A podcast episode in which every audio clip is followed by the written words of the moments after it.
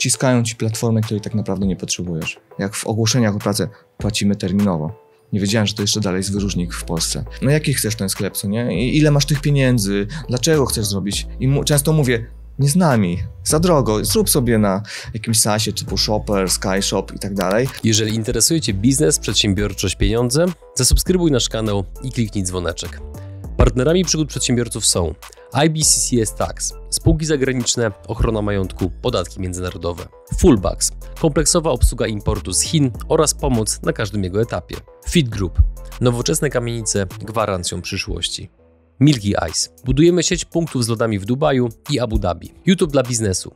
Wejdź na przygody.tv i zobacz, jak wiele mogłaby zyskać Twoja firma dzięki YouTube z naszą pomocą. Linki do partnerów znajdziecie w opisie filmu. Dzień dobry drodzy widzowie, Adrian Gorzycki, Przygody Przedsiębiorców. Witam Was w kolejnym odcinku naszego programu i cieszę się, że ponownie jesteście w naszym wspaniałym, magicznym, zaczarowanym świecie, gdzie po raz kolejny będę miał przyjemność, zaszczyt i nobilitację przedstawić Wam kolejnego bohatera, jakim jest w tym przypadku przedsiębiorca Grzegorz Frontczak. Dzień dobry. Dzień dobry.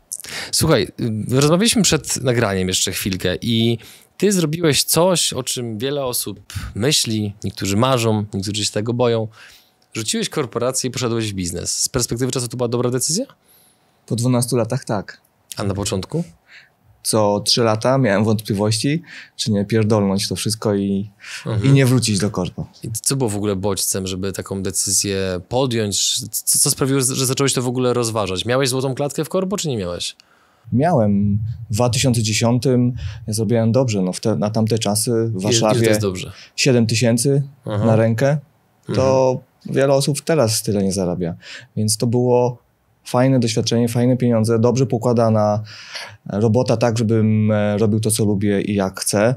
W którym momencie nastąpiła chwila, że jednak stwierdziłeś, dobra, Game over. Co? To był jakiś taki czas y, zmian, znaczy około 30 urodzin, że stwierdziłem, coś mi tu brakuje, coś chcę innego, tak? Rozstanie z dziewczyną, e, zacząłem czytać różne książki e, i wtedy przeczytałem taką książkę Plana, e, Plan lotu Briana Tracy'ego.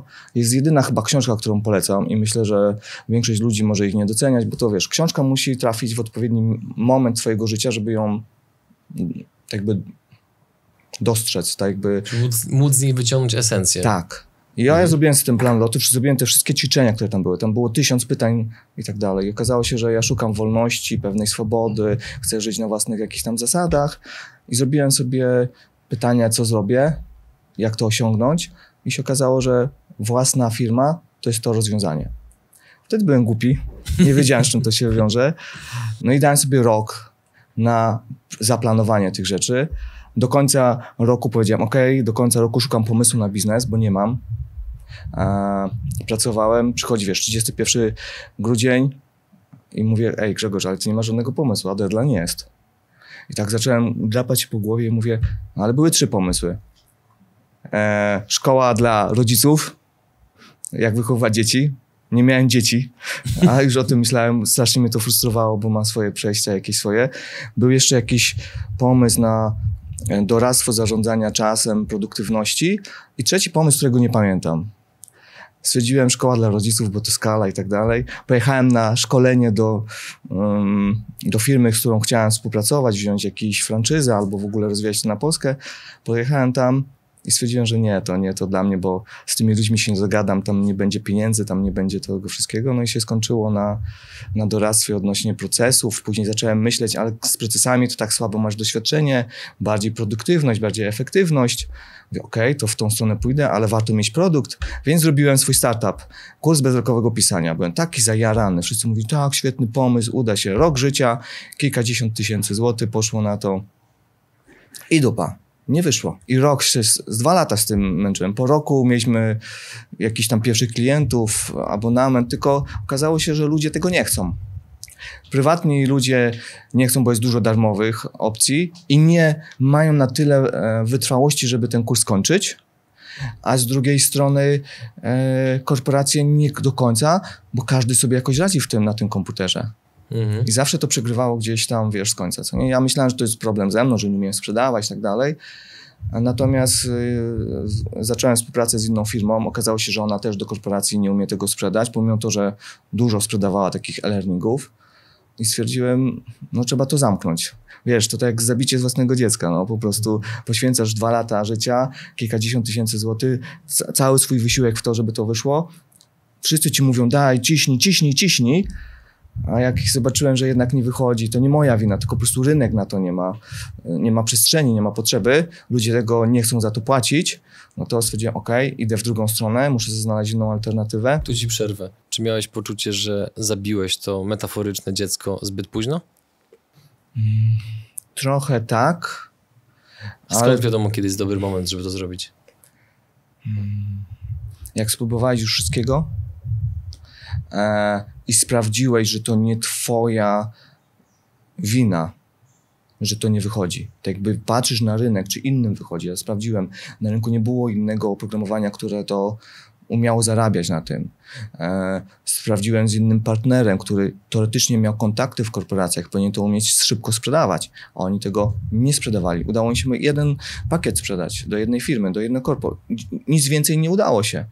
E, nie było tego, nie było potrzeb, więc stwierdziłem, że to się nie da, tak? Ja robiłem e, mistrzostwa w pisaniu na szybkim klawiaturze, e, na całą Polskę. Nagrody robiłem, wiesz, wtedy były tablety w konkursie i tak dalej.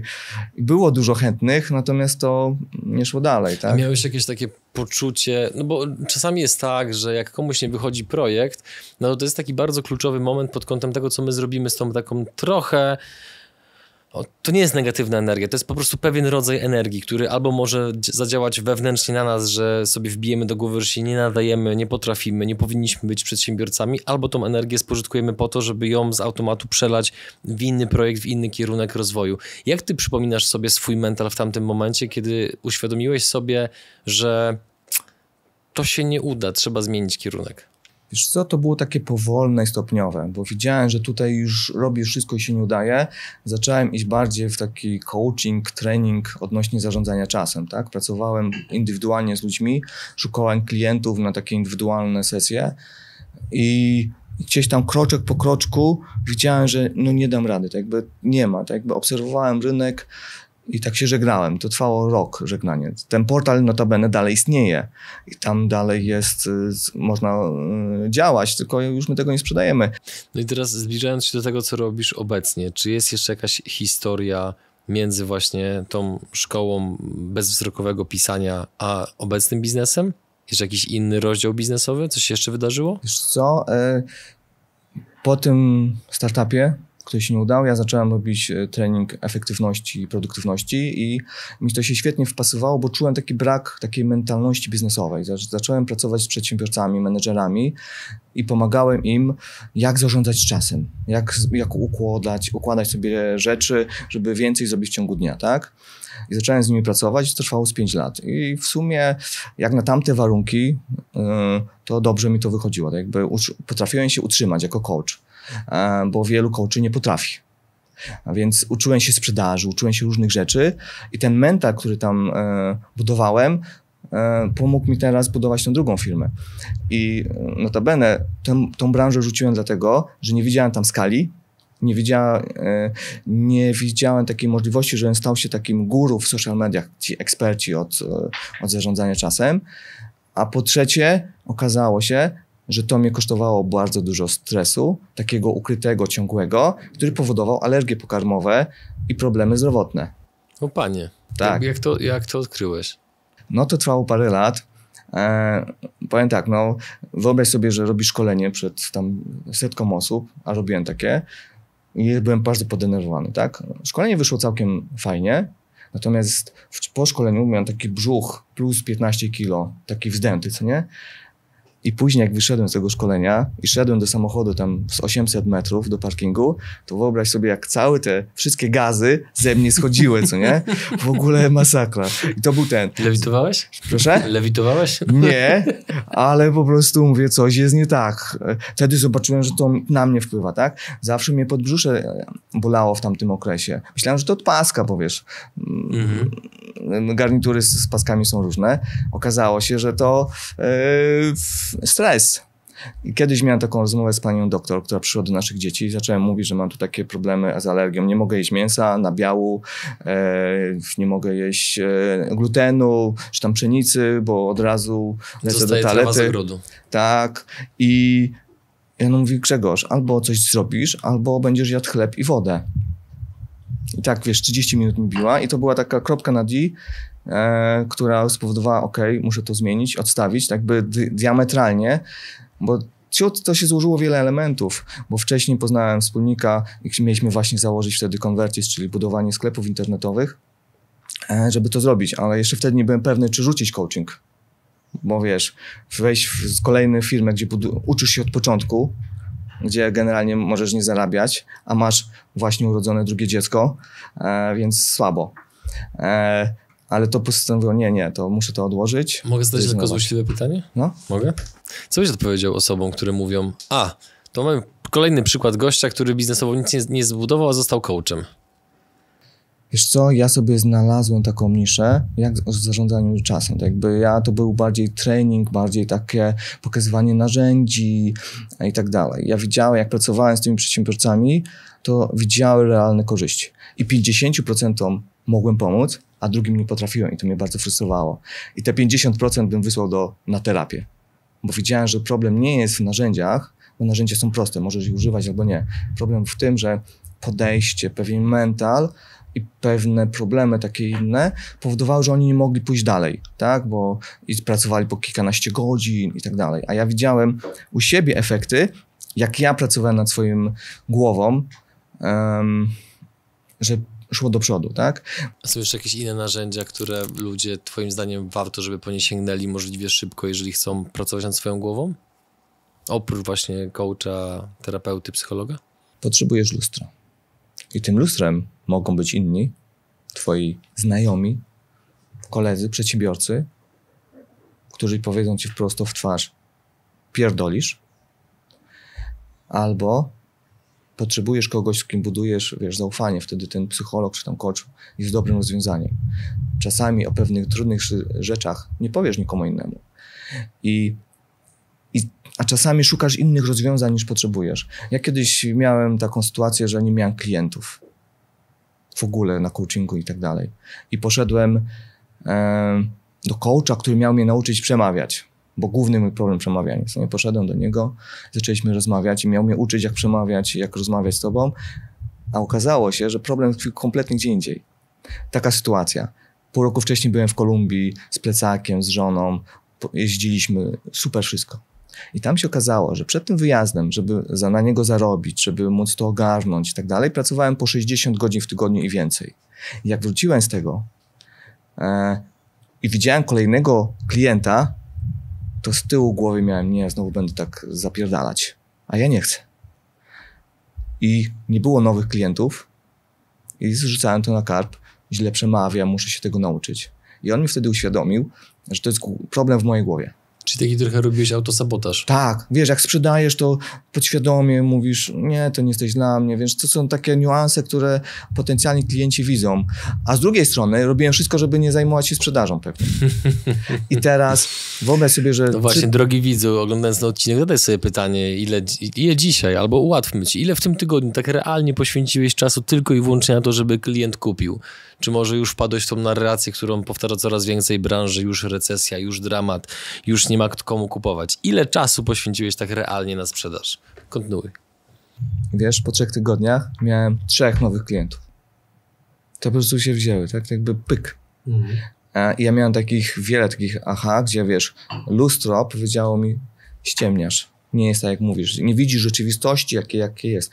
Najlepsi przedsiębiorcy, którzy tu się opowiadają, mają taki mental, że oni widzą rzeczywistość taką, jaką jest. I potrafią z nią działać. A bardzo wielu ludzi potrzebuje dużo czasu, żeby zobaczyć rzeczywistość taką, jaką jest, tak? Tak jak ja się oszukiwałem z bezrukowym pisaniem, że jest na to popyt. Nie widziałem rzeczywistości, jakiej, jakiej jest. Dopiero rok czasu mi pokazał, jest inaczej. I później, jak zacząłem e, pracować nad sobą i robić, zacząłem coraz więcej widzieć, jak naprawdę jest. Tak? I to, że konwersji teraz ma 20 osób, już tu działa i śmiga, to jest to, że ja widzę te wszystkie problemy. I cały czas się ściemniam i oszukuję, cały czas dostrzegam, że jest inaczej e, niż bym chciał. Widzę też to świetnie u innych ludzi. E, to pozwala, wiesz, popchnąć do przodu, tak? Bo już sam sobie nie podkładam nogi. Bo to jest śmieszne. Ja widzę, że bardzo wielu ludziom, którzy, którzy chcą osiągnąć sukces, a nie bardzo wychodzi, podkładają sobie nogę, ale nie chcą się tym problemem zająć tylko zrzucają winę na coś innego. Tak jak ja tam e, zrzucałem na to, że nie umiem przemawiać, a to był bullshit. Chodziło o to, że ja miałem złe podejście, nawet tego nie wiedziałem. Wielu ludzi nie widzi tego. I jak chodzisz do lustra, cokolwiek to znaczy, to widzisz, tak? Czasami to są książki, czasami ktoś powie słowo, to też są dobre sposoby. Natomiast ja widzę, że ja potrzebuję, ja osobiście potrzebuję kogoś, kto mi powie, jest trochę inaczej niż się wydaje, albo potrzebuję coś przerobić i to, to, to jest świetne dla mnie rozwiązanie, tak? Ja łączę bardzo dużo tych różnych rzeczy, I to działa. Tak krok po kroku. Podzielę taką obserwacją ze swojego życia z ostatniego czasu. Zauważyłem, że od, od tak mniej więcej roku, półtora jestem w takim jakimś dziwnym stanie przejściowym, gdzie bardzo, dużo bardziej niż kiedykolwiek wcześniej zwracam uwagę na to, jakie nastawienie mają ludzie, z którymi regularnie przebywam. I właśnie jeżeli ktoś nie reprezentuje tego podejścia, o którym ty powiedziałeś, czyli takiego brutalnego stawania w prawdzie przed samym sobą, na zasadzie pierdolisz, ściemniasz, można zrobić inaczej, mądrzej, szybciej, lepiej, krócej, to ja, ja świadomie, czasami podświadomie ograniczam coraz bardziej kontakt z taką osobą. Po to, żeby po prostu rdza z jego nadkola nie przeskoczyła na moje. Zwyczajnie. I też ostatnio miałem spotkanie z takim jednym przedsiębiorcą, który e, a propos takiej mobilizacji, żeby coś realnie zmienić, to on ma bardzo prostą metodę. Jak mu się nic nie chce, siada w biurze, patrzy na taki duży zegar, który ma na ścianie, który ma bardzo głośny sekundnik. I jak słyszy to, to w pewnym momencie mówi sobie, no kurwa, przecież ten czas to mi spierdala. Ja nie wiem, ile zostało mi piachu w klepsydrze każdej chwili może być game over, więc no, zamiast tutaj teraz się mazać, szukać smoczka, to trzeba wsiąść w auto, chwycić za telefon, napisać tego maila, bądź zrobić to, czego nie chciałem zrobić. Po prostu. Ja wiem, że to dla niektórych mogą być pewnego rodzaju truizmy, ale wierzcie mi, drodzy widzowie i słuchacze, że dla wielu ludzi te truizmy są takim odkryciem Ameryki, że to się w głowie nie mieści. I pomimo nawet, że to odkrywają, to potem i tak wracają do swoich starych metod. Wiesz, to jest jedna rzecz, że z jednej strony można się motywować i nie ściemniać się, a z drugiej strony tak stanąć w prawdzie i powiedzieć, nie robię tego mm, e, z jakiegoś powodu. Najczęściej ludzie mówią, bo jestem leniwy. Ale jak pracowałem, wiesz, wyobraź sobie, siedzę z, jako tam trener z szefem, który ma tysiąc pracowników, mówi, że jest leniwy. Mówię, ściemniasz. Czemu tego nie robisz? I się okazuje, że z jakiegoś powodu tego nie lubi, nie podoba mu się, jakiś jest problem. Teraz, jak dojdziesz do tego, dlaczego czegoś nie robisz, to możesz zdecydować, nie chcę tego robić i mam to w dupie, albo powiedzieć, ok, zmienię to ale podejmujesz świadomą decyzję, a nie, że sobie ściemniasz i udajesz, że niby chcesz, a nie chcesz. To trochę jak z odchudzaniem. Niby chcę schudnąć te 10 kilo, a się nie dzieje, tak? Trzeba stanąć w prawdzie. Albo chcę, albo nie chcę. I odpuścić. Wyglądam jak wyglądam, to mi pasuje, jest ok. W biznesie też tak samo jest. Chcę mieć, nie wiem, większy przychód, ale nic z tym nie robię, to może nie chcę tak naprawdę i mi jest tu dobrze. To też jest ok. Przecież nie musisz zapierdalać jak wszyscy nie wiadomo do czegoś, tak? Zostań tutaj. To wielu ludzi lubi małe firmy i się spełniają, mają czas na rodzinę, mają czas na różne rzeczy, a dla niektórych jest super firma ważna. No tutaj dotykamy kolejnej bardzo ważnej kwestii, no bo często jest tak, że ludzie przyjmują potrzeby, plany, sposób myślenia innych ludzi troszeczkę za bardzo jako swój własny, a potem się nagle okazuje, że to jednak nie jest za bardzo spójne z twoją tożsamością, wartościami, którymi się kierujesz i ty nie masz w sobie motywacji że chcesz zarabiać nie wiadomo jak dużo pieniędzy, ale przez to, że przebywasz w towarzystwie ludzi, które ciągle o tym mówią, to wydaje ci się, że może ty też powinieneś, no bo jednak ten instynkt stadny, który w sobie mamy, który każe nam, który pcha nas trochę w kierunku tego, żebyśmy dążyli do zachowań takie, które akceptuje grupa, w której przebywamy najczęściej, no potem może nas właśnie wpędzić w to, czego tak naprawdę realnie nie chcemy. Ale Zostawiając troszeczkę kwestie takie mentalowe na boku, pomimo, że to jest bardzo ciekawy wątek, przejdźmy do e, kwestii biznesowych. Zakładam, że Convertis, który obecnie prowadzisz, to jak to się już wszystko zaczęło razem z nim, z, w związku z nim dziać, to podejrzewam, że miałeś sobie taki chyba moment ulgi, że okej, okay, wszystkie te kropki symbolizujące doświadczenia z minionych lat nagle się połączyły i nagle zacząłeś budować biznes, który rośnie, który ma milionowe obroty, który ma wielu pracowników, wielu klientów, który wedle briefa rośnie 50% rok do roku i obsługujecie sklepy, które mają co najmniej 300 tysięcy obrotu, tak? Tak. Zgadza się? Więc pamiętasz ten moment, kiedy tak miałeś poczucie, że dobra, teraz wszedłem na właściwą ścieżkę. Albo inaczej, w ogóle masz poczucie, że jesteś na właściwej ścieżce, czy to nadal nie jest to i jest to po prostu pewnego rodzaju przystanek? Co jest w twojej głowie a propos tego? To się stało z półtora roku temu, może dwa lata temu, że poczułem, że wszystkie kropki się połączyły i zacząłem, mówię, o, do tego jestem stworzony. I zobaczyłem, co mogę robić, czego nie robię. I to tak było. I tak się to zaczęło toczyć, takie trochę ulga powstała. Tak poczułem się prawdziwym przedsiębiorcą. Jestem. I robię to na własnych zasadach. Ostatnio, jak myślałem nad misją, wiesz, konwertis, wiesz, wielkie słowo, wszyscy piszą nie wiadomo co, tak się zastanawiam, po co ja to robię, mówię, bo chcę mieć fajne miejsce do roboty. To jest mój, mój główny cel. E, dla siebie i dla wszystkich dookoła. I to tak jakby daje mi też więcej spokoju, że, e, żeby nie cisnąć za bardzo. Jeśli jest fajnie, jest ok. A jeśli nie jest fajnie, to trzeba coś zmienić. E, I to stwierdziłem, że jak fajne miejsce do roboty, przecież takie banalne, a na mnie dobrze działa. I mnie motywuje do roboty, do zmieniania. Wiesz, przychodzą do mnie ludzie i mówią, Grzegorz, ja to bym chciał to, to, to. Ja mówię, o w mordę, to musimy trochę jeszcze urosnąć, to jest zajebisty człowiek. No dobra, to ciśniemy, bo ja chcę z nim pracować. Tak? Żeby on został ze mną. Mam wspólnika, który ze mną był jeszcze za czasów, jak byłem projektantem czasu, a teraz jest ze mną i e, jest wspólnikiem, e, ogarnia wiele rzeczy. I na początku miałem takie presje, no kurde, Grzegorz, ciśnij, bo ci zwieje, a to jest zajebisty człowiek. Chcę, żeby został w firmie. Więc cisnąłem, żeby mógł się rozwijać. Boże, kiedy jest pieniądze teraz powiedziałeś. Ja, to, ja chcę, żeby to wybrzmiało i żeby to bardzo podkreślić, bo czasami jest tak, że e, ludzie płaczą, że ktoś odchodzi z ich życia i używają jednego z najbardziej durnych argumentów, który można, uważam, użyć w takiej sytuacji, czyli że on się zmienił, odkleił się. Nie, po prostu jego prędkość życiowa cały czas rośnie, prawdopodobnie jest odrobinę bardziej samoświadomy od ciebie, że nie będziemy tutaj na wieczność, tylko mamy ograniczoną pulę czasu do wykorzystania, więc jeżeli on się odsuwa w coraz bardziej w innym kierunku, to dlatego właśnie, że albo świadomie, albo nieświadomie on czuje, że ty przestajesz wytrzymywać to tempo. Więc jeżeli ty masz świadomość tego i to jest i wykorzystujesz obserwację, że ktoś nabiera rozpędu po to, żeby samemu wywołać takie trochę momentum u siebie, żeby też gonić i rosnąć, jeżeli to jest zgodne oczywiście z twoimi wartościami, to to jest super wykorzystanie tej sytuacji. Drodzy widzowie, słuchacze, krótka przerwa na ogłoszenie, które zakładam, że może sprawić, że niektórzy z was być może zmienią miejsce pracy. Grzegorzu. Jeśli szukasz fajnego miejsca pracy, a do tego ciekawych projektów dla największych, ale też i małych sklepów e, opartych o PrestaShop, to zapraszam do nas. Szukamy programisty PrestaShop. Jakby co, pisz na rekrutacja małpa convertis.pl. Lubię pracować z ludźmi, którzy chcą pracować, są zaangażowani. Tak? Po pierwsze, jak robię rekrutację, to przede wszystkim sprawdzam, czy chcą robić, czy są zaangażowani, czy widzą. Ja wręcz jak na rekrutacji mówię, ja próbuję cię zniechęcić. Mówię, tutaj porozmawiasz jeszcze z zespołem i głównym celem jest cię zniechęcić, mówić jak jest, żeby nie było. Ja w ogóle, mi głowa pęka, jak dowiaduję się od, od potencjalnych e, współpracowników, no odchodzę, bo obiecali mi coś, a tego nie dowożą. A wiesz, pensje, zasady współpracy i tak dalej. Mówię, ale jak to? Przecież po trzech miesiącach czy po sześciu miesiącach odchodzisz, przecież to jest ogromny koszt dla firmy.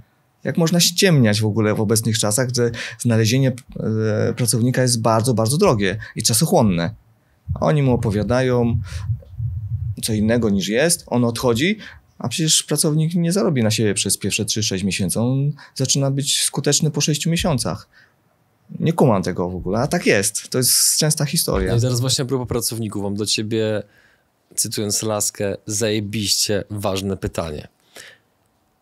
Co ty takiego robisz, co takiego robicie jako właściciele, aby budować kulturę organizacyjną, do której, której chcą być częścią pracownicy, którzy od kilku lat i to, to już wręcz krążą o tym legendy, memy i żarty, którzy od wielu lat są jednymi z najbardziej pożądanych pracowników na rynku, czyli programiści. Podejrzewam, że to jest dużo trudniejsze wyzwanie niż prowadzenie biznesu, w którym ta zastępowalność człowieka jest dużo łatwiejsza.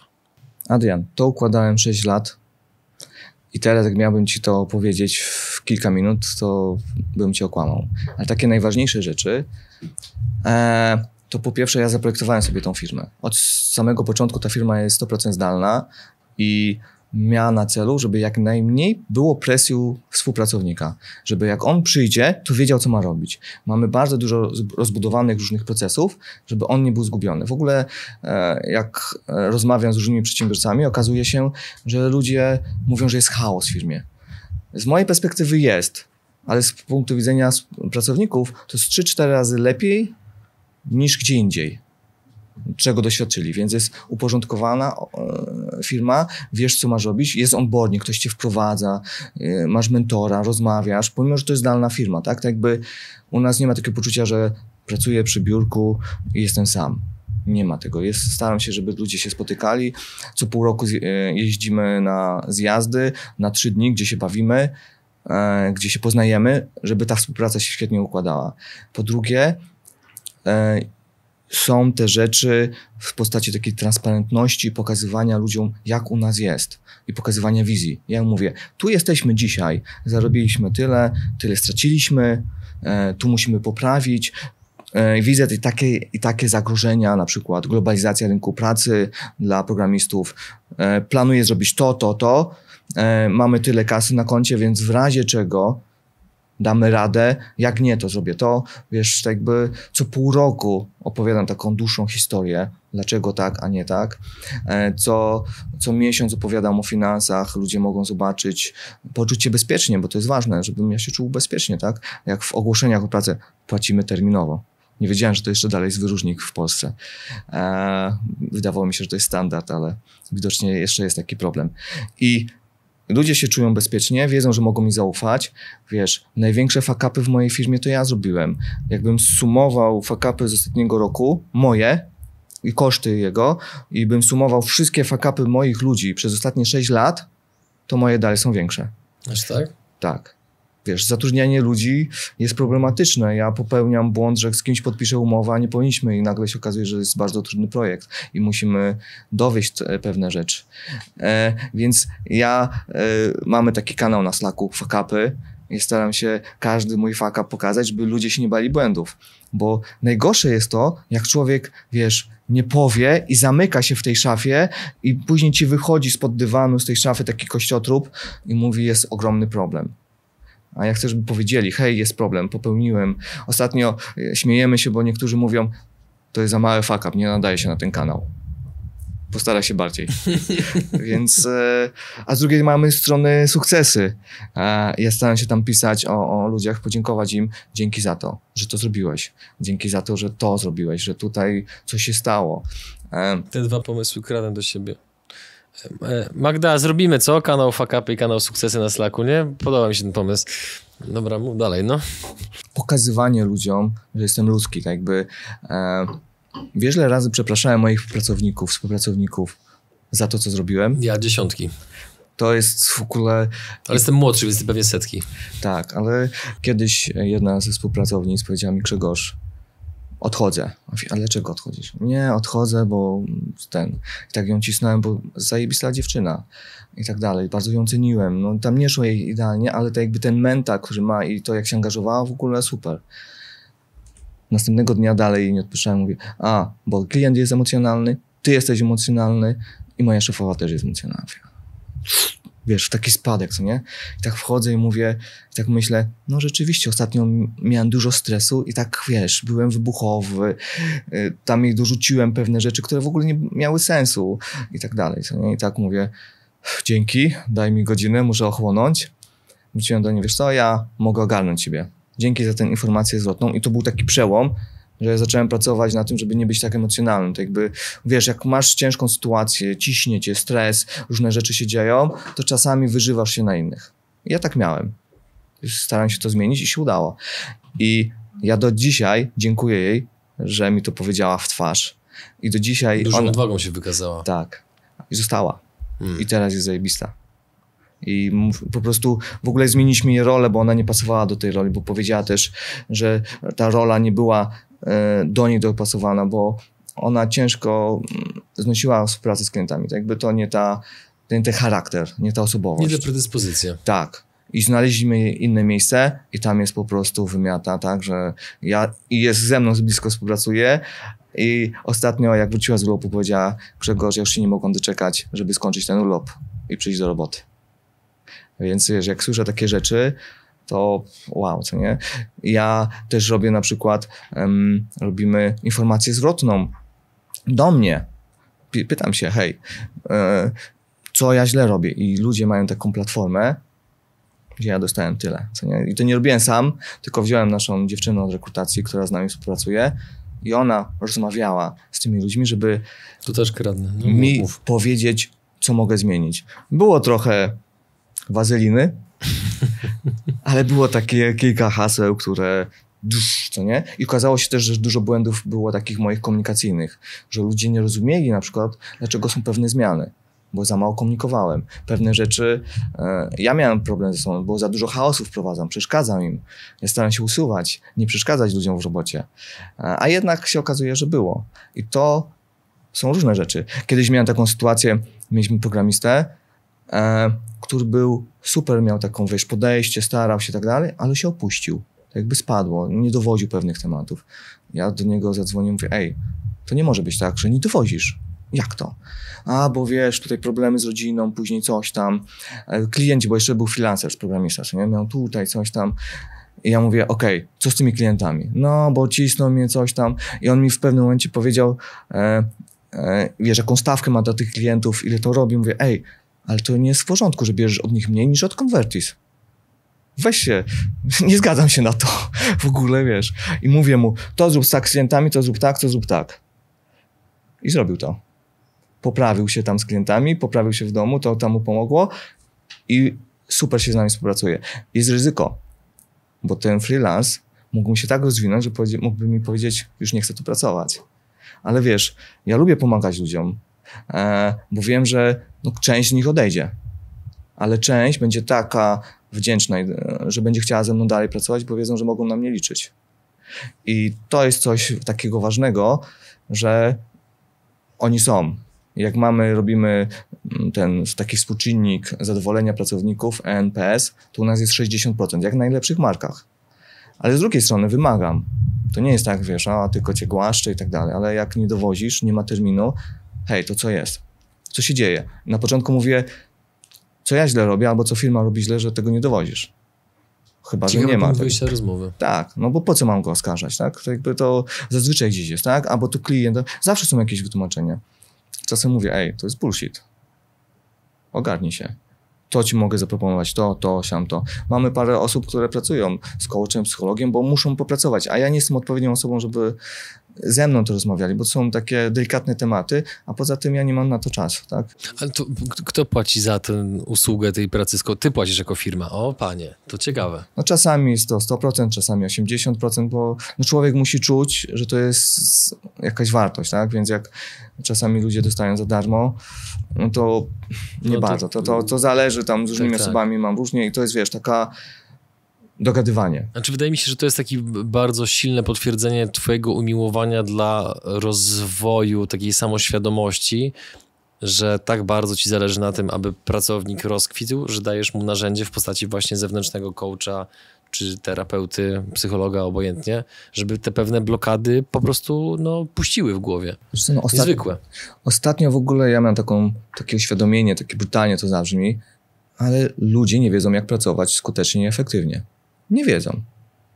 Robią sobie tyle naokoło różnych rzeczy, że mają tyle stresu, ciśnienia, że masakra. Ostatnio rozmawiam z dziewczyną od sprzedaży i, i ona mówi, Grzegorz, bo ja mam takie ciśnienie, tu mam ten projekt e, tłumaczenia strony zrobić i to jest taka kreatywna praca, a tu są telefony i sprzedaż. To mi się wszystko i tak ciśnie, wiesz, e, Się szarpie. szarpie, tu pracuję po godzinach i tak dalej. Ej, ale to nie powinno ci tyle zajmować. O co chodzi? Zaczynam wdrożyć, co nie? Proste rozwiązanie. Do 11 pracujesz kreatywnie, a od 11 sprzedaż. Po dwóch tygodniach przychodzi, ej, działa. A prosta rzecz, ale wiesz, ludzie, mm, ja z czasami Zrobienie sam nie wiem. bloku takiego Tak, czasowego. czas, Mhm. wiesz, to są proste techniki zarządzania czasem, e, które warto zastosować. Wiesz, ja to wiem, bo jestem z zewnątrz i jeszcze 5 lat byłem trenerem od tego, więc widzę te rzeczy. To jakie masz jeszcze dr- drobne takie tipy produktywnościowe dla nas, które można z miejsca twoim zdaniem wdrożyć? Są, są lepsi. Są naprawdę lepsi ludzie od tego. Są całe kursy, Ale ja nie tak? rozmawiam z lepszymi, ja rozmawiam teraz z tobą, ja od ciebie chcę informacji, nie jakichś tam lepszych gdzieś tam, gdzie są. Co u ciebie działa? Włączyć wszystkie powiadomienia. Mhm. Ja jestem sprzedawcą, jestem głową e, sprzedaży. Wyobraź sobie, że dzwoni do mnie klient ważny, ale ja w tym momencie mam spotkanie ze sobą. Drzemka, idę sobie pobiegać czy coś i nie odbieram. Jak odzwaniam do klienta, przepraszam, nie mogłem odzwonić, bo miałem spotkanie. Nie dodaję, że ze sobą. A klient mówi, ok, dzięki za to, że dzwoniłeś. E, ja na przykład, bardzo ważne jest poznać siebie, swój organizm. Ja na, Wbijasz w kalendarz spotkania ze sobą? tak i nie.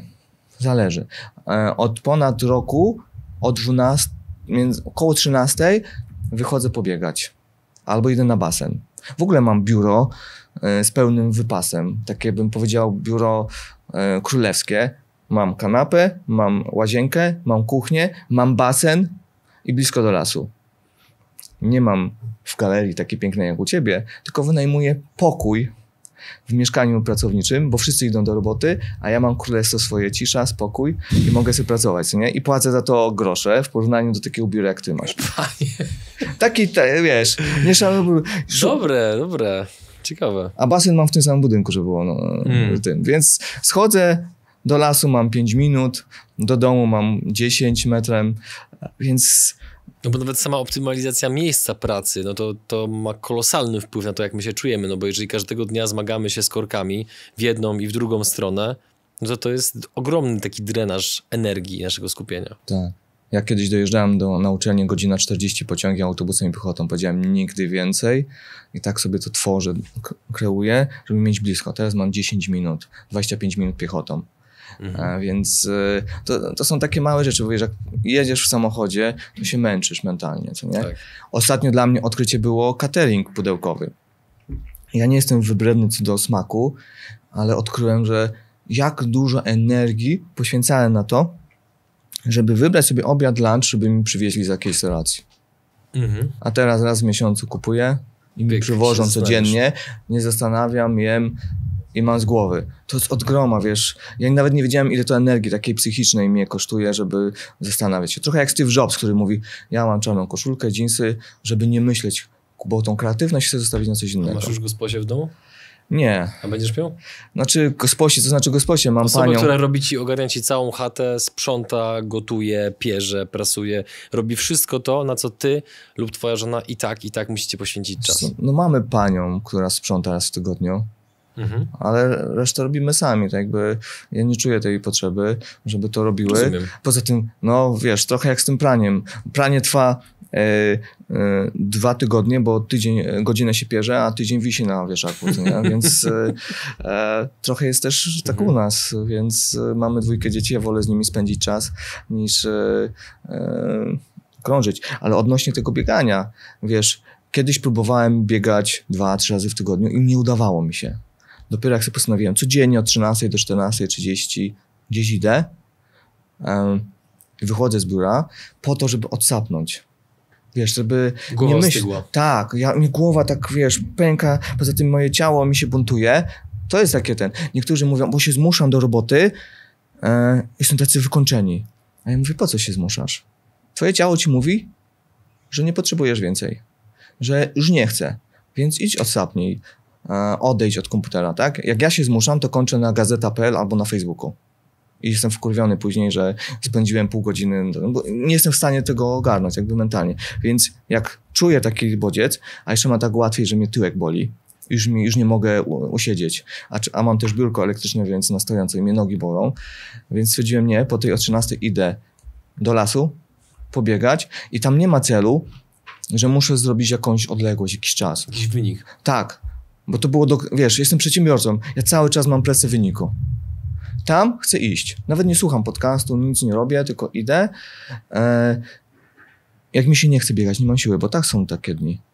Ale okej, mam 40 minut, muszę dojść, wrócić, nic się nie stanie, a wtedy mi się też dużo rzeczy układa. Wtedy są najlepsze pomysły. Nie wiem, jak pytasz pewnie ludzi, gdzie są najlepsze mm, e, pomysły, to albo pod prysznicem, albo na klopie, czyli w toalecie, albo medytuję, albo robię gdziekolwiek innego. Albo tak? podczas spaceru z psem, na który idziesz totalnie bez telefonu. tak. Ale nigdy przy klawiaturze. Idąc dalej, bo gada się tak dobrze, że aż z przerażeniem spoglądam na licznik czasu, ale mniejsza. Jedziemy z tym dalej. E, Wiem, że prowadzisz podcast. Podcast jest powiązany z tym, co robisz zawodowo. Więc trzy pytania a propos, a propos e, jakby kolejnego wątku rozmowy. Co znajdziemy na twoim podcaście? Dlaczego warto go słuchać? I dwa, czy na bazie twoich doświadczeń mógłbyś nam trochę opowiedzieć więcej o pewnego rodzaju, bo w każdej branży są, patologiach rynku e-commerce oraz dobrych praktykach, które zakładam, że też pewnie częściowo omawiasz w podcaście. Podcast powstał z, z potrzeby marketingu naszej firmy. Ale podcast był odpowiedzią na to, jakim ja jestem człowiekiem, jaki rodzaj marketingu lubię. Ja uwielbiam rozmawiać, zadawać pytania, jestem strasznie ciekawski. Potrafię sobie takie pytania zadać, trochę tak jak ty, takie wiesz, w punkt, szukanie dziury w całym. I, i zacząłem rozmawiać z przedsiębiorcami. Uwielbiam rozmawiać z przedsiębiorcami, czyli nie zapraszałem ekspertów, którzy e, mówią taki bullshit marketingowy, piękne słówka i tak dalej, tylko właścicieli e-commerce'ów albo yy, yy, takich e-commerce menadżerów. I oni mi opowiadają o, o czymś, tak jak ty lubię też dodawać, a co tutaj? On mówi jakiś tam ogólnie, mówi, a co tutaj? Ile? Jak to zrobiłeś? Dlaczego zrobiłeś, tak? I tak lubię, wiesz, tak dodawać, Rozbijesz na atomy. rozbijać na atomy, ale i włożyć kij w mrowisko, tak? E, Zdarzyło się kiedyś, że za bardzo e, włożyłem i... Gość wyszedł? Nie, ale powiedział trochę Grzegorz, ogarnij się. E, i, I ja też zacząłem mówić wtedy, wiesz co, przed spotkaniem, mogę zadawać ciężkie pytania. Jakby tak było, że dotykam drażliwych tematów, to powiedz, albo to wytniemy, bo wiesz, e-commerce polega na wiedzy. Robienie e-commerce'u to jest wiedza. Jak ktoś coś powie za dużo, to traci przewagę konkurencyjną, więc nie wszyscy chcą wszystko wiedzieć. I to musicie wiedzieć, drodzy słuchacze, że nie wszystko goście mówią na wizji. Dużo się dzieje poza. I to jest też wartościowe, co, tak? Staram się jak najwięcej powiedzieć, bo też to są goście, którzy mają e, em, w ten sposób, ja robię, że co cię najbardziej jara w tym e-commerce? Okej, to cię jara, to o tym opowiedzmy. Ja nie wybieram tematu, tylko wybieram sobie gościa, który zrobił fajne rzeczy, ma biznes, mały, nie, duży, średni, e, nie ma, nie Po ma znaczenia. działający. Tak. I on jest zadowolony mówię, co cię jara, w czym jesteś najlepszy? W tym. Zadaję mu pytanie, mówię, o, to jest dobry temat i to drążymy. Bo on, wiesz, może wtedy opowiadać z pasją i powie mi dużo szczegółów, którzy mi inni nie powiedzą. I to jest podcast, to jest podcast o więc, e, e, więc to jest swego rodzaju nisza. Natomiast dla mnie to jest niesamowite, ile rzeczy się dowiaduję, tak? Em, I na przykład wielu ludzi pyta, czy wejść w e-commerce. Była pandemia i powiedzieli, świetny biznes, wszystko rośnie, co nie? Wchodzi w, w e-commerce. Ale pandemia spowodowała, że e-commerce stał się dużo trudniejszy. Bo wszyscy tam weszli, weszły też duże firmy, które mają od groma pieniędzy na marketing i on stał się trudniejszy i te małe sklepy będą upadać, bo nie mają pomysłu, nie mają skali i te koszty je zjedzą, szczególnie w, e, teraz w dobie inflacji. I teraz mm, jak rozmawiamy w tym e-commerce i tak patrząc na to, co musi się stać, żeby ten e-commerce, ten sklep się udał, to ludzie zapominają o tym, jak ważna jest strategia i pomysł na marketing. Em, I wybór niszy. Czytałem kiedyś taką książkę Delivering Happiness. Nie wiem, jak to jest po... O zaposie chyba. O zaposie, tak. Mhm. I mi utkwiła jedna historia. Jak ten koleś, który ma miliardową firmę, e, grał w pokera. I, i, i, opowiedział taką historię, co jest najważniejsze, jak idziesz do kasyna i chcesz dużo pieniędzy wygrać w pokera. Jaka jedna decyzja jest najważniejsza? Wybór stolika. Bo jak wybierzesz zły stolik, gdzie są sami profesjonaliści, nie wygrasz. To będą baty. Jak wybierzesz takich, gdzie są sami tacy początkujący i nie mają pieniędzy, też nie wygrasz, więc musisz wybrać dobry stolik. I w biznesie jest tak samo. Wybierz sobie stolik, gdzie możesz wygrać.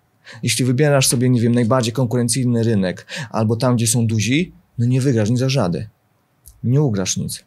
Jeśli nie masz pomysłu na strategię marketing, nie ugrasz. Więc wybierz sobie dobrze stolik, zastanów się, czym wygrasz, czy to jest twoją przewagą.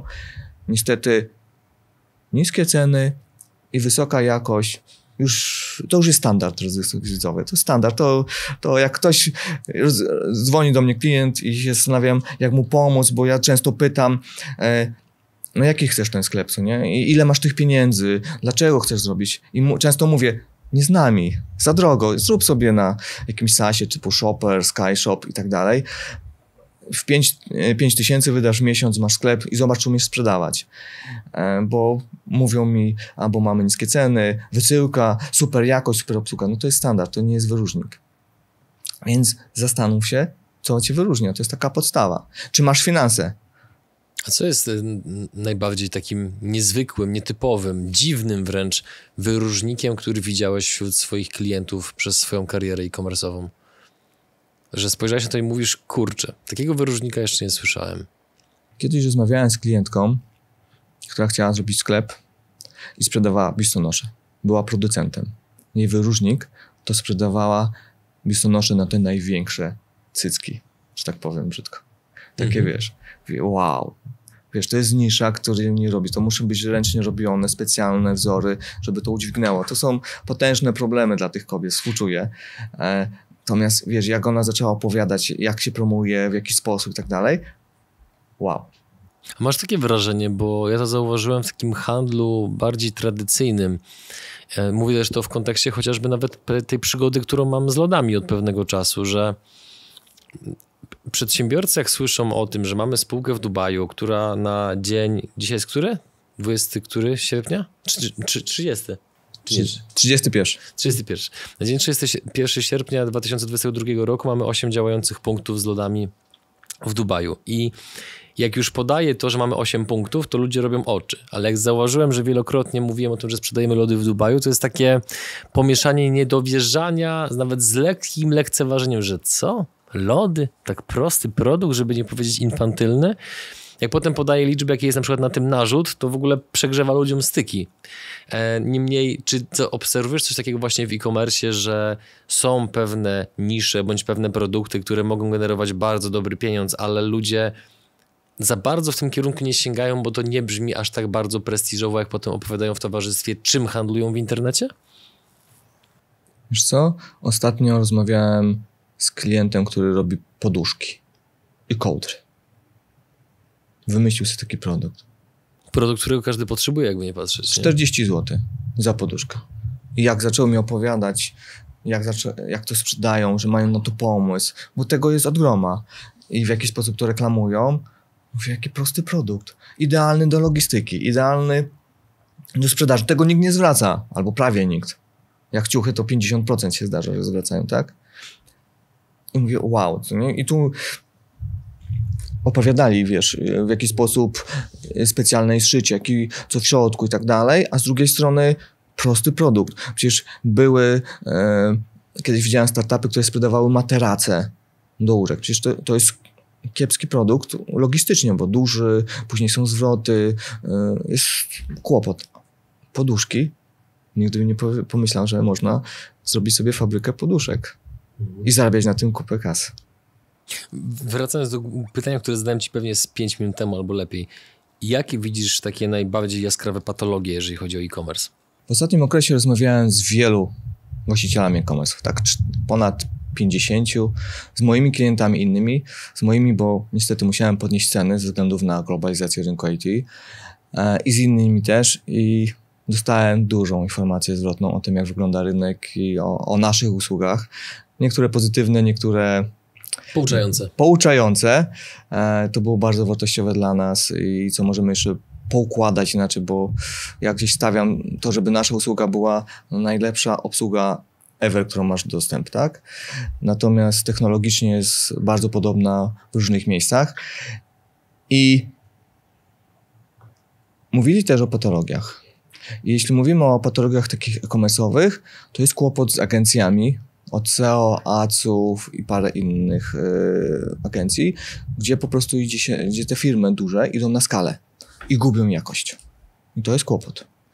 E, albo teraz jest taki ciężki rynek, że SEO, AdWordsy i Facebooki przestają działać. I rozmawiałem z właścicielem jednej z agencji i on mówi, jest śmiesznie, bo od nas odchodzą klienci i mamy minusowy tam churn, jak to się mówi ładnie po angielsku, czyli więcej Mhm. odchodzi niż przychodzi. Tak, E, śmieszne jest, bo od nas odchodzą, idą do innej agencji, a z tej innej agencji idą do nas. I to nie jest rozwiązanie, drodzy widzowie, to nie jest rozwiązanie. Jak wam nie idzie z agencją, to weźcie jakiegoś doradcę, weźcie nawet trzech, poszukajcie e, w internecie doradców od e-commerce. E, Możecie też do nas, ja z chęcią porozmawiam i tam, wiecie, walnę młotem w między oczy. E, I zobaczcie, co powiedzą, bo zmiana agencji niewiele zmienia, bo wszystkie są podobnej jakości. Teraz wybrać dobrą, lepszą, ciężko powiedzieć. To jest jedna patologia, którą ja obserwuję teraz. Jak robimy sklepy internetowe, to w różnych takich agencjach software house'owych, czyli takie, które robią sklepy na, na, na, na zamówienie, to jest przyjmowanie zamówienia, robienie tego projektu, przyjmowanie e, e, kasy, ale nie dowożenie tego, albo rezygnowanie po 3-4 miesiącach. 8 miesięcy temu przyszedł do nas klient, e, żeby mu zrobić sklep. To jeszcze notabene gdzieś tam mój znajomy ze starych czasów. Przegraliśmy ceną, e, bo ktoś go inaczej przekonał do pewnych rzeczy i tak dalej. E, po trzy miesiące temu przyszedł do nas i powiedział Grzegorz, ratujcie, bo tamci wzięli projekt, obiecali, że coś zrobią, nie zrobili, było zero kontaktu, zero komunikacji, gdzieś to się wszystko e, gubiło, obiecywali jedne rzeczy, nie dowozili, później się okazało, że właściwie to zdobyli jakieś kontrakty we Francji, już nie chcą tego robić i że to jest trochę za trudne dla nich i tak dalej, zróbcie to dla nas. A już miałem nowe ceny. Dałem mu wyższy cennik i wziął. Ja mu jeszcze dla dobra jego dałem gwarancję satysfakcji. Jak się okaże, że przekroczymy budżet i on nie będzie zadowolony, to oddamy mu kasę. Więc teraz nie wiem, czy oddamy kasę, czy idziemy dalej, bo chciałem z nim to zrobić, bardzo mi zależało i chcia, nie chciałem, żeby się bał, bo to jest ważne. E, taki wyjątek, ale czasami to robię, bo jak mi na jakimś projekcie zależy, to takie rzeczy daję. Ja lubię, jak ludzie płacą, ale też lubię, jak dowożę pewne efekty. W takich momentach, jak widzę, że e, klient może być niezadowolony albo różne rzeczy się dzieją, to daję gwarancję satysfakcji. W 90% wszystko jest ok. I to jest jedna ta patologia, że klienci wybierają sobie firmę i ta firma nie dowodzi. A to jest strata czasu. Wiesz, pół roku później e-commerce uruchomić, to jest strasznie e, straszny fuck up tak naprawdę, tak? A jesteśmy w stanie jako klienci w ogóle uniknąć takiej sytuacji? No bo to, że ktoś nie dowiezie usługi, to, to nie jest chyba tylko problem e-commerce, ale generalnie praktycznie każdego biznesu, nie? To jak się przed tym uchronić? Dzwonić do byłych klientów i zadawać bardzo ważne pytanie. Czy był kryzys? Jak współpracowaliście? A zawsze są kryzysy. Jak sobie poradzili? Mm. Bo większość e, firm jest tak, że jak masz kryzys, to cichną telefony, na e-maile nie odpowiadają, jest głucha cisza. Może zapomnij. Tak, może zapomnij, wiesz, nie odpowiem, wiesz, są różne rzeczy, tak? Czasami ja mam klientów, którzy mają problemy finansowe przez pandemię. Na przykład miałem firmę, która e, e, miała dużo sklepów stacjonarnych, płynność leci. Ja zawsze bardzo ceniłem, że ten klient powiedział, Grzegorz, mamy problem, nie zapłacimy ci w tym miesiącu, co z tym zrobimy? Są klienci, którzy mikną i wiesz, obiecują gruszki albo w ogóle się nie odzywają i nie wiesz, na czym stoisz. Ja wolę tą świadomość. I, i teraz e, u nas też są problemy. My, jak klient do mnie dzwoni i mówi, Grzegorz, to nie wygląda tak, jak mi obiecałeś, albo jak ten, to ja słucham klienta. Kiedyś, jeszcze z 5 lat temu, to się wkurzałem na ludzi. Teraz wiem, że zazwyczaj są dwie strony i mówię, OK, rozumiem, uruchamiamy sztab kryzysowy. Ja mówię do mojego zespołu, hej, jest kłopot, musimy to załatwić, co się dzieje, co się, dlaczego. E, oni rozmawiają, później spotkanie z klientem, ja do klienta odzwaniam, takie, takie wnioski, to zrobimy, to poprawimy, to nie zmienimy, tak? I to działa. Tak jakby e, klienci z nami zostają na lata. Ale ten sztab kryzysowy to jest ciężka robota, bo wiesz, stresu co nie miara. Kolejna patologia jest taka, że wciskają ci platformę, której tak naprawdę nie potrzebujesz. Kiedyś wciskali ludziom Magento, które kosztuje od groma pieniędzy, a ty potrzebujesz zwykłego cepa, takiego wiesz, prostego narzędzia, a nie e, najbardziej zaawansowanego i zautomatyzowanego cepa. No po prostu tego nie potrzebujesz. E, mówienie, że coś jest inaczej, a nie jest inaczej, I to jest taka patologia, tak? Ja, ja często odmawiam, mówię, nie, nie rób tego, no, to nie, twój, nie twoja nisza, albo, nie, albo coś, cośkolwiek innego zrób. E, ja z przyjemnością przyjmę pieniądze, ale tak ja wiem, że będę miał dużo więcej problemu życiowego później z nim, bo on będzie miał pretensje do mnie. A ja, tak jak ci powiedziałem, lubię mieć fajną robotę, spokojną robotę. Pójść na basen. Tak, pójść na basen. Mamy dużo klientów, więc nie narzekamy na ich brak. Mówię, rozwijamy się też dość szybko, więc e, jak nie ten, to przyjdzie kolejny. Tutaj stawiamy kropkę. Drodzy widzowie, słuchacze, dziękujemy Wam, że byliście z nami. Jeżeli macie jakiekolwiek pytania do Grzegorza i jego ekipy, to oczywiście możecie pisać bezpośrednio do nich. Wszystkie potrzebne informacje macie w opisie tego filmu, bądź możecie pisać komentarze pod tym filmem. Dziękuję Ci za rozmowę. Dziękuję, że ona nie była taka aż tak bardzo stricte techniczna, że tylko i wyłącznie rozmawialiśmy o e-commerce, ale jednak porozmawialiśmy o tym, co jest jakby nie patrzeć fundamentem praktycznie każdej branży, czyli no, głowa tego przedsiębiorcy, ten mental, to w jaki sposób prowadzimy dialog ze sobą i jak porządkujemy pewne kwestie, bądź je komplikujemy, jeżeli tego nie pilnujemy. Ja bawiłem się świetnie, zrobiłem sobie sporo notatek, które zresztą zaznaczałem Ci bardzo wyraźnie i uczciwie, że kradnę te pomysły i podpowiedzi od Ciebie, więc dziękuję Ci za te wszystkie interesujące informacje i do zobaczenia wkrótce pewnie. Dzięki wielkie za wysłuchanie i za zadawanie ciężkich pytań.